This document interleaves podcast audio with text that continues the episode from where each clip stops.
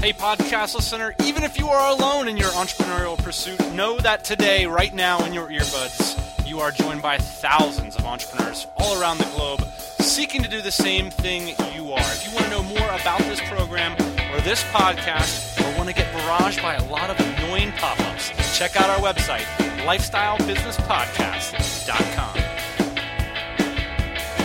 Yeah, buddy, welcome to the Lifestyle Business Podcast, where we believe building a business is the ideal way to create more freedom and opportunity for you, your family, and those around you. Today, I am joined, as per is the standard, by my captain, my co host, a man who puts the business in lifestyle business. And today, we are augmented by our good friend and cohort in crime, the Shogalnator. So that's Sean Ogle from Location 180. If you guys stick around to the end of the episode, we'll share with you one potential strategy to buy yourself out of a Google ding and an incredible way that Shogal shared with us to find high dollar domains that convert sales and create rankings in your niche in under 10 minutes. This is a legit hot tip from top affiliate marketers. Let's move on to the news. Sean, you're joining us. That's weird. Why are you here in San Diego? I'm here in San Diego because it had just been too long since I had seen your smiling faces. So I thought I'd come down, get a little work done with you guys for a few days. Plus, it's too rainy in Portland. Needed some sunshine in my life. Wow, what's going on with you, Ian? Not much, just enjoying Sean's company here, getting some stuff done. We got the whiteboard out, drawing some pictures, and looking forward to 2011. Last night we had an awesome sushi dinner with the whole team. Yeah, we did. We went over to Harney Sushi. Anybody that's in San Diego, fabulous sushi rolls over at Harney Sushi. We should link see to Harney Sushi. In fact, I don't want more people to have to go there. We have to wait a long time to get into this place. We bought an awesome domain name last night, rankrat.com. There are still some good domain names out there. I saw Mark Lawrence bought spothero.com. Great brand. David from Live Life Big and now niche-dash.com has bought some incredible domains. Last year we bought resortrebel.com. I just want to say there's some good domain names still out there. Some things to avoid when choosing a domain name. Some hot tips. I almost bought Site Audit Sergeant last night. Bad one. That's available for anybody that wants it. But the reason I wouldn't suggest it is who can spell sergeant? Nobody. So bad brand. Any quick tips on buying domain names, Sean? Short and memorable. If you can find a short domain name that you can brand, like Rank Rat's a perfect example of that. You can build a brand around it. It's easy to remember. Don't go for all the hyphens and the dashes. I love alliterative brands. So Rank Rat, Resort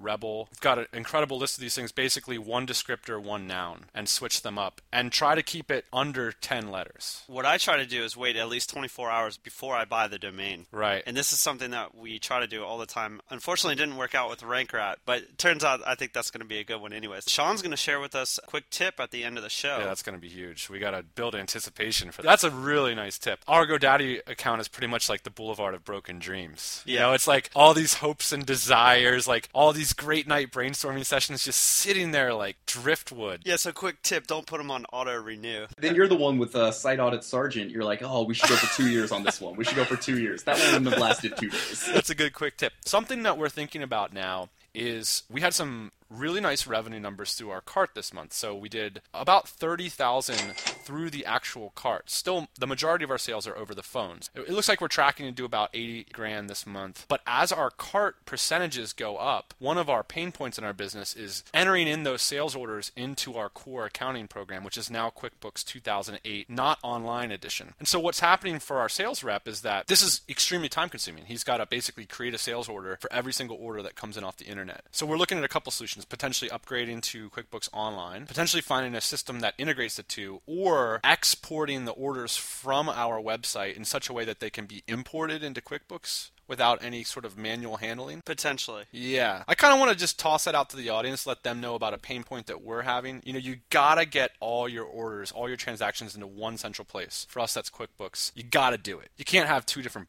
sets of books. Well, you can, but you can't talk about it on your podcast, right? Right. I'm kidding, IRS. I'm kidding, IRS people. I just want to put that out there to the podcast listeners because they might have some kind of quick tips for us. Quick shouts. Since I'm back in the United States, my communication volume has like gone up 500%. It's like I am always communicating. It's ridiculous. That's been the most profound change for me. I'm coming back. I'm getting tweeted. I'm getting these text messages that everybody's doing nowadays. These newfangled text messages. The, the telephone is blowing up. Everything's blowing up. It's been fun actually. Literally. Last week in one day, I talked to five different podcast listeners on my real telephone in one business day. It was awesome. Joel Runyon, I talked to him. Actually, Sean and I did a video conference with him yesterday talking about Biznass. I talked to David Crandall about Biznass. I talked to Srini Rao about Biznass. I'm talking to everybody about Biznass. We're getting some stuff done. That's been fun. So big shouts to everybody who's calling me on my mofo phone. My inbox has been blowing up since Dan got back into town and, you know, tweets every two seconds and business emails. It's like this guy really has uh, been rocking it when it comes to communication. I think what we're trying to say here is Dan's actually doing work now that he's been back from Asia. all right, all right, all right. It's true. Maybe.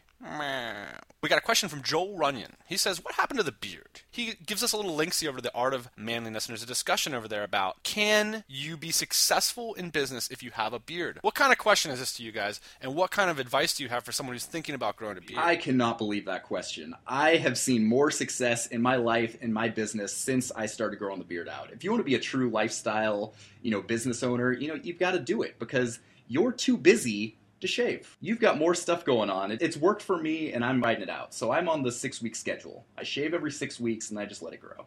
Right. I wrote that post the other day about who I really am, and I started swearing all over the place. And that's a little extreme, but you know, one thing when I worked in a corporation, I always felt like the weirdo because I wanted to tell my off color jokes and I wanted to wear my weird clothes. You know what I mean? Yeah. And like now that I've got my own business, screw it.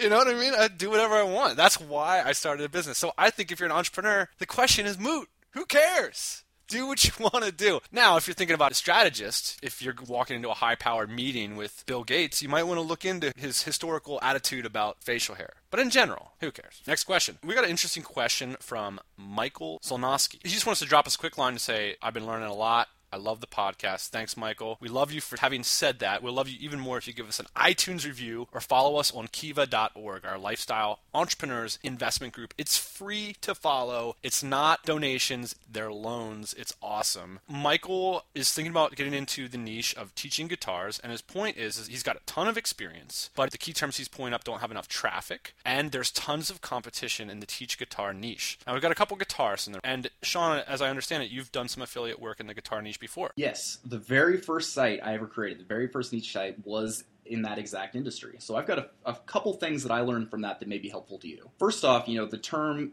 learn how to play guitar or any variation, it's covered to death and there's gonna be a ton of competition. So you need to niche that down even farther. Guitar hacking, learn how to play classical guitar. Even that, that's probably too broad. Learn how to play a certain band's songs. You're gonna start finding keywords that are searched for a lot and they may not have as much traffic, but they're very specific in what people are looking for. So if you can solve those problems, then you're gonna be ahead of the game. And that leads me into the second point, which is just because a key term, traditionally speaking, doesn't have a lot of traffic does not mean there's not a lot of opportunity there. And some of these long tail keywords, there's actually actually more opportunity because people are more specific for what they're looking for. So I look at that and I say, as you relate it to our business, for our main key term across all of our businesses, we make tens of thousands of dollars every year from a key term that gets 10 searches a day. You have to take it for what it's worth. A lot of the successful affiliate marketers and online marketers can tell you have to be in between these ranges, but it's not true. If you start thinking outside the box a little, see some success as well. Michael needs an angle, like with a capital A, and he needs to hit it hard and see if it's going to work. You could go with the key term angle and say, I'm going to go SEO for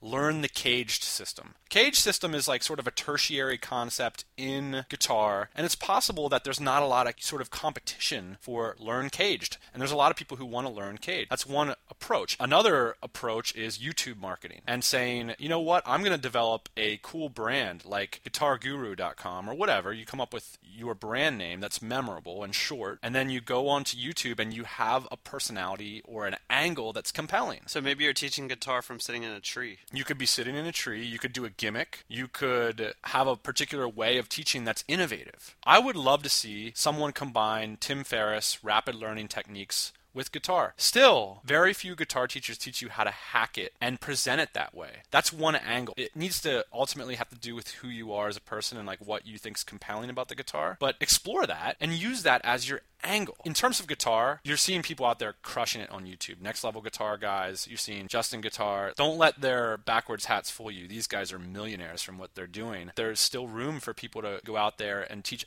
Mahalo.com is making crap tons of money off of teach guitar videos. Guitar is a huge market. I think you need an angle that's based on a particularity, a belief that you have, an innovation that you found, that big fat angle. Michael, when you figure out what your angle is, man, let us know and we'll announce it here on the podcast. I'm interested to hear. Guys, Guys, let's move on to the meat and potatoes. I'm excited about this one. One fail proof method for success. Seriously, seriously, we are actually, with a straight face, going to present you with a fail proof method for success. I think this is universal. I think this applies to everyone. I deliver this as my I don't know you, but I'm confident giving you this advice anyway. We are looking success right in the face here with Sean Ogle. Sean, he is embodiment of this fail proof method for success. So let's talk a little bit about your narrative. You write a lifestyle design blog. I'm going to call it that. I know uh, you're cringing on the inside right now. Location180.com. The reason that your blog set apart from other blogs in the niche is obviously because of you. But when you visit the blog, you don't see that right away. What sets your blog apart is that it's narrative based. A lot of lifestyle design blogs are sort of uh, self help or productivity or like here's what I did and here's how, but you're very much the narrative based blog. And so I would definitely recommend I was a reader of your blog before we even knew each other.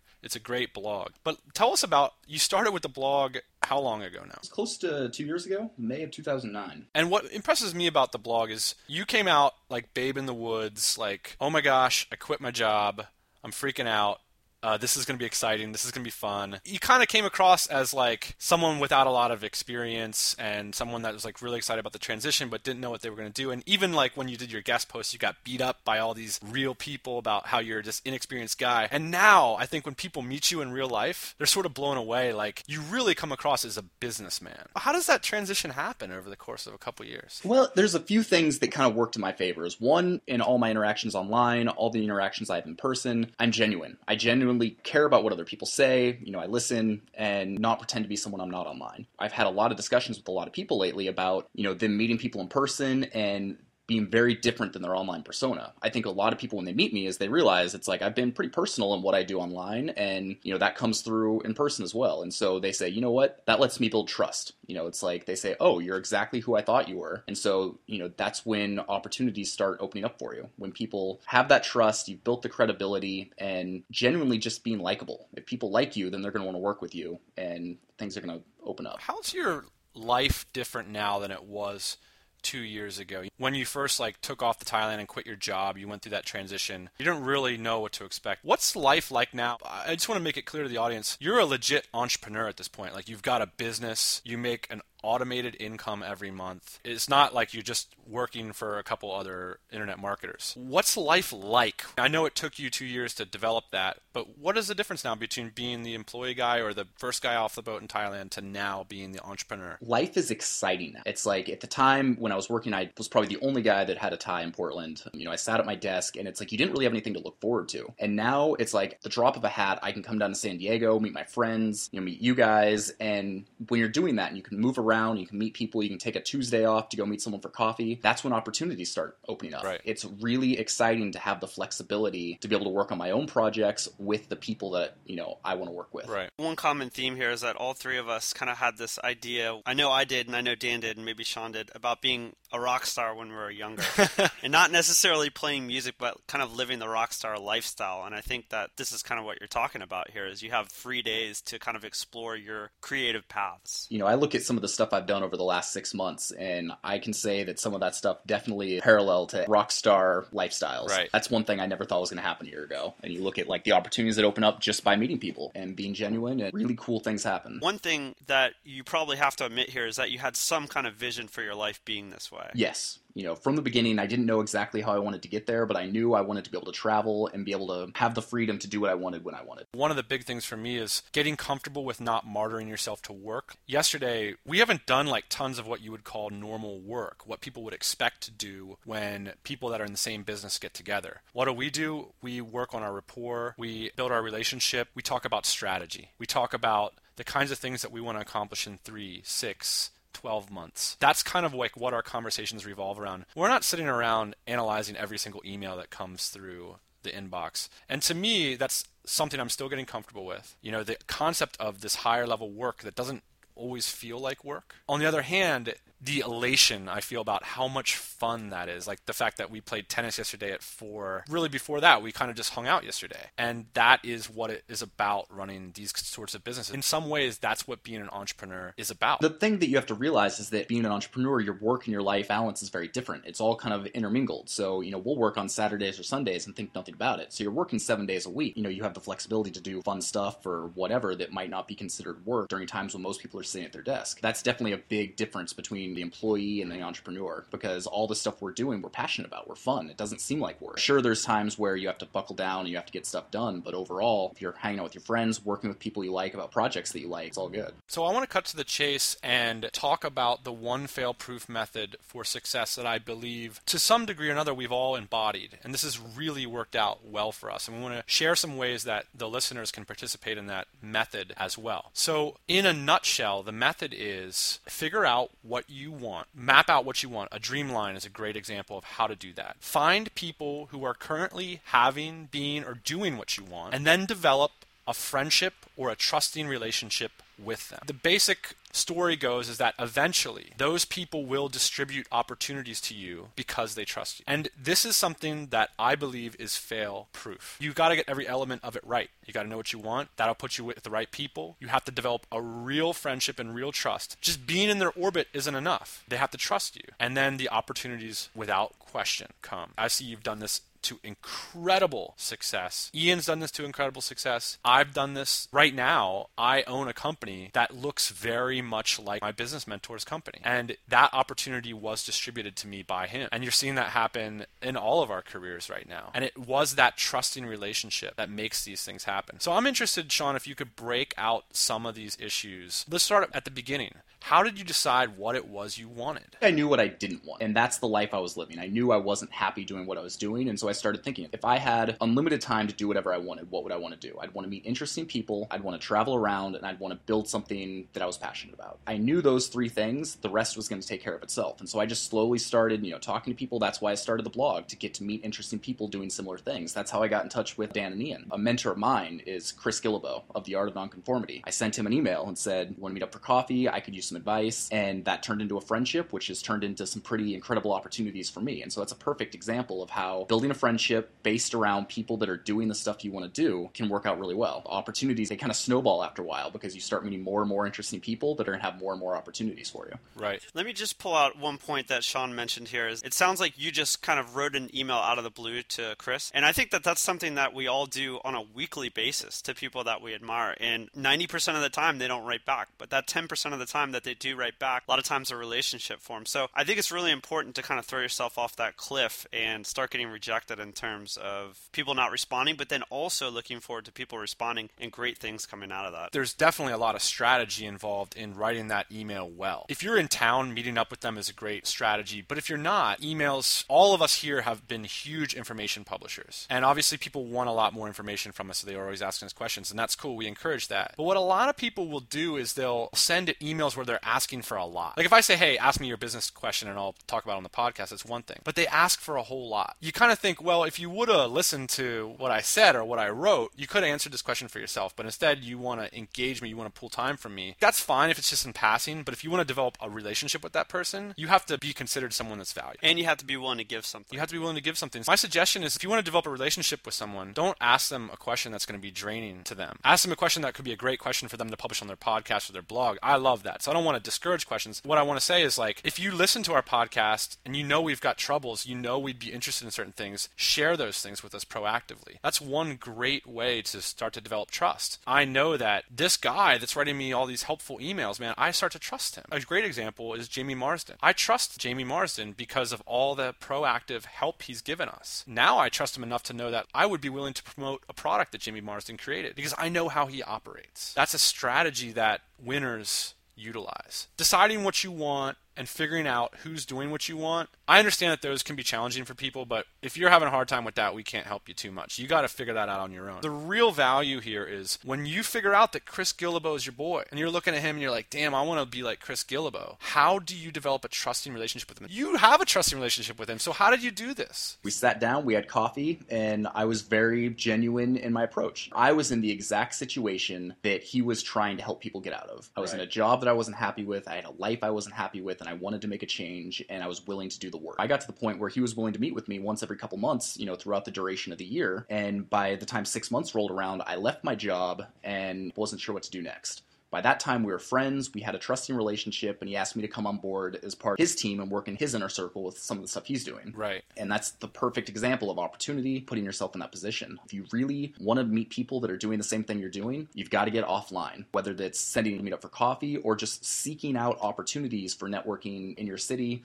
and other cities you go to. You know, we're going to a networking event tonight. The more people that you can meet doing what you want, the better you're going to do. One of the things that Guillebeau said about you in his book and that's very true about you and all all the winners that I'm seeing is that you ship. You deliver results. When Chris Guillebeau sits you down for coffee and he gives you a piece of advice, you demonstrate to him that that advice was meaningful vis-a-vis your action. You're not blowing a lot of steam at this guy. You're coming back and saying, "You told me to start a blog. Boom! Next week, location 180, Dunskies, buddy. Plus, I got two posts up there. What you think of me now?" That's part of trust. Is actually acting in accordance with your desires. That's a way you can build trust with people by acting in such a way that's demonstrative that they can interpret it as something that's meaningful to them and that's simple enough. You're not pulling them into this big, convoluted plan or idea. It's like, here's a simple delivery of action upon your idea, sir. And that's something that you can start to gradually trust in. The way that we work together, you're an incredible communicator. You make it very clear to let us know what has been accomplished, what's getting done, and the actions that you did to carry those things out. And you tie that all together and it builds trust. It's a kernel of trust every time rather than offloading the problem to us or talking about it too much or all this kind of stuff. On that line, I mean, I think it's obvious that action builds trust. You guys often get contacted by people who want to build a relationship with you. What are some deal breakers? You know the people that aren't going to be able to get the relationships. Who are those people? And if you're listening to this and you have some of these traits, what can you do to root that out of yourself? The biggest thing for me that I've seen is lack of professionalism in emails. I'm a pretty casual guy. You can say, hey man, what's up? How's it going? And that's okay. But when you don't proofread your work, if you've got a big spelling error in the title or something like that, that's showing me that you didn't read it over that, that carefully and you don't value my time. Even if it's casual and you're trying to appeal to me as a person, I mean, I don't want some super formal, hello, Mr. Ogle kind of thing, but be professional. Keep it brief, respect their time, understand that they're busy. If you're reaching out to them, they're probably very busy people. Ian, deal breaker for you. A deal breaker for me is somebody that isn't willing to offer something pretty much right away. Now, I love it when somebody has something to offer, they're willing to do something, basically with nothing in return, just providing value right away. Yeah. It's really important for people to provide value. Even if you've got a bunch of questions for your mentor, there's always a way that you can help that person out initially. Yes. Provide them with some kind of value at the same time you're asking the question or you're asking for advice. Absolutely. Ask way too soon in the process, generally. Trusting relationships take a long time to build. My two pieces of advice would be give yourself a real timeline on this stuff. Don't try to sleep with me on the first date. You know what I mean? My second point boils back to like one of our themes of this podcast, which is care and giving a shit. And I feel like a lot of the people that are unsuccessful are self focused and they're not thinking about giving value to people, which is important success trait in entrepreneurs. A lot of people that I feel like I can sense, I can peg, they're going to be the people that don't win. They're the people that are insecure and they don't feel secure about their relationships with others. And so they tend to be very self focused. When they contact you, you can tell that they're not thinking about your values. They're not thinking about what you think is great in the world. They're not thinking about you vis a vis the content that you've put out. They seem to be bad at relating to other people, sort of understanding where you might be in your life. It's kind of like insensitivity. Lack of care. You know, the, the classic email. How many times you've you got an email from someone? They're talking about how much they care. They've got 10 spelling errors. You just have such a small window with which to make an impression, and if you blow that, then you're going to be screwed from from then on out. The good news is, though, you've got plenty of time to practice. We write these emails all day long and get shot down, whether it's to clients, customers, or people that we aspire to be like. We're constantly writing these kinds of emails. So I think it's really important that you pump out five or 10 of these a week. This is absolutely a one fail proof method for success. And this is important for internet marketers. If you're listening to this right now and you're all alone and you don't have a network of people that are close to you in trusting relationships, that are doing what it is you want to do with your life, you are way behind the ball. And I don't want to say that this is easy. Think about this in terms of years. Who do you want your friends to look like? What do you want them to be doing? What do you want to be doing with them. And when you can start to see that vision, start to build these relationships, and things will happen for you. They will happen for you. I promise you. I put money on it every single time. Let's move on to the quick tips, tricks, and or funny joke section. Well, Sean is in the trenches doing a lot of internet marketing business. And he's got some hot tips for us, man. Hot tips. Let's talk a little bit about this mass searching for domains based on key terms. This is a little trick that a friend of mine showed me last week, and I found it to be extremely helpful when you're trying to find a new niche and you want to make an SEO play. We all know how important it is to have an exact match domain name. My niche is wine racks. What do you mean by exact match? If your niche is wine racks and someone searches wine racks in Google and you want to be the number one thing, one of the best things you can do is own wineracks.com. That's an example of an exact match domain. If you take the term wine racks and you go to the Google keyword research tool, it's going to give you 50, 100, a few hundred results. What you should do, organize it by global results so you can see the one with the most first all the way on down. That's the most people typing that term into Google. Copy that, export it as a CSV into Excel. What you should do is you should go to column B and add .com. Essentially, you're going to have keyword and then another column that's .com. So for instance, we would have wineracks.com, woodwineracks.com. You're going to go ahead and copy all of that and then you're going to go to namespro.ca and they've got a multiple domain search tool that you can then copy that into. And what that's going to do is that's going to give you a list of all of your keywords and it's going to tell you whether or not that.com is available. And you can see it'll give you a list of 50 of them and you know chances are for your exact keyword, you know the first 5, 10, they're probably going to be taken, but as you go on down, you're going to start to see some that are available. And so, you know, you're going to be able to see in order from, you know, the most traffic to the least traffic what domain names are available. And that's like an instant top 10 SEO play. Right. This is like awesome. This is truly incredible way to automate what you would say like a virtual real estate purchase. Let's just assume that a new type of stock gets released and it's called not a penny stock but a nickel stock. You want to say nickel stock investment guide or nickel stock tips. You type that into the Google keyword term and of course the Google keyword term is going to give you alternate suggestions. You've got a product lined up for nickel stocks. You know what your key term is. You could literally buy 25 hot exact match key term domains domains and start developing them immediately with your team. This is an incredible way to automate. These things can mean big money. We just bought an exact match key term business maybe eight weeks ago, and we're almost on the top page now. Yeah, I think we're like 12 right now. And Ian, how many inquiries have you dealt with? Two at least this week. Two custom inquiries came in. You can build a business around it, but the point is, is you can get real business leads off of these exact match. And keep in mind, I've spent 30 minutes putting this website up. It's a basic, you know, WordPress install, add an about page, a home page, and one photo, and that's all we've done with it. Yeah. And there's a phone number, number one, and an email address that links directly to me. Here's what I would suggest to you, dear listener. If you know you can solve a problem like we knew we could solve this problem, and you know what people are inquiring about when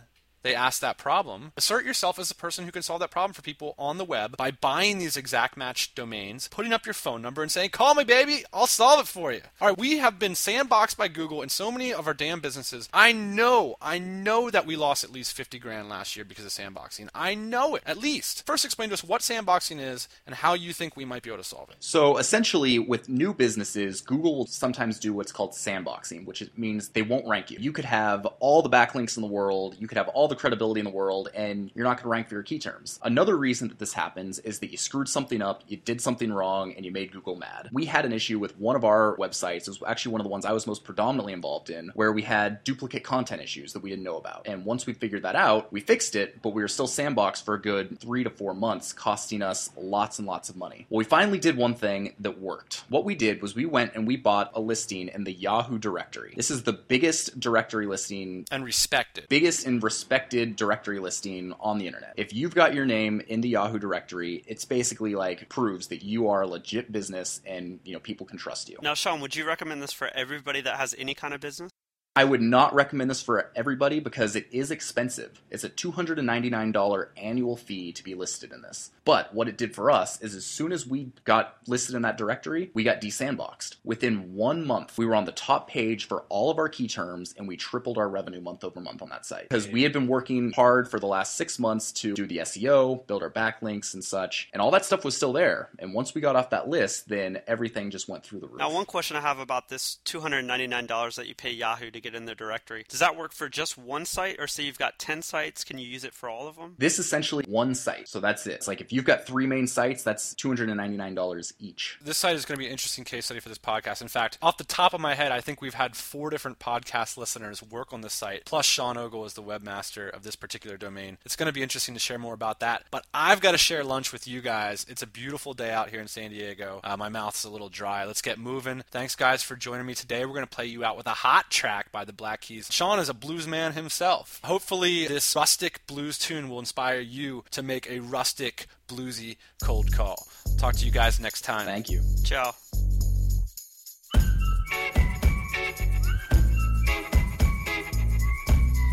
Hey, everybody, thanks for listening. Don't be shy. We've got a mailing list, lifestylebusinesspodcast.com. Go there, get yourself signed up, and we'll keep you up to date on everything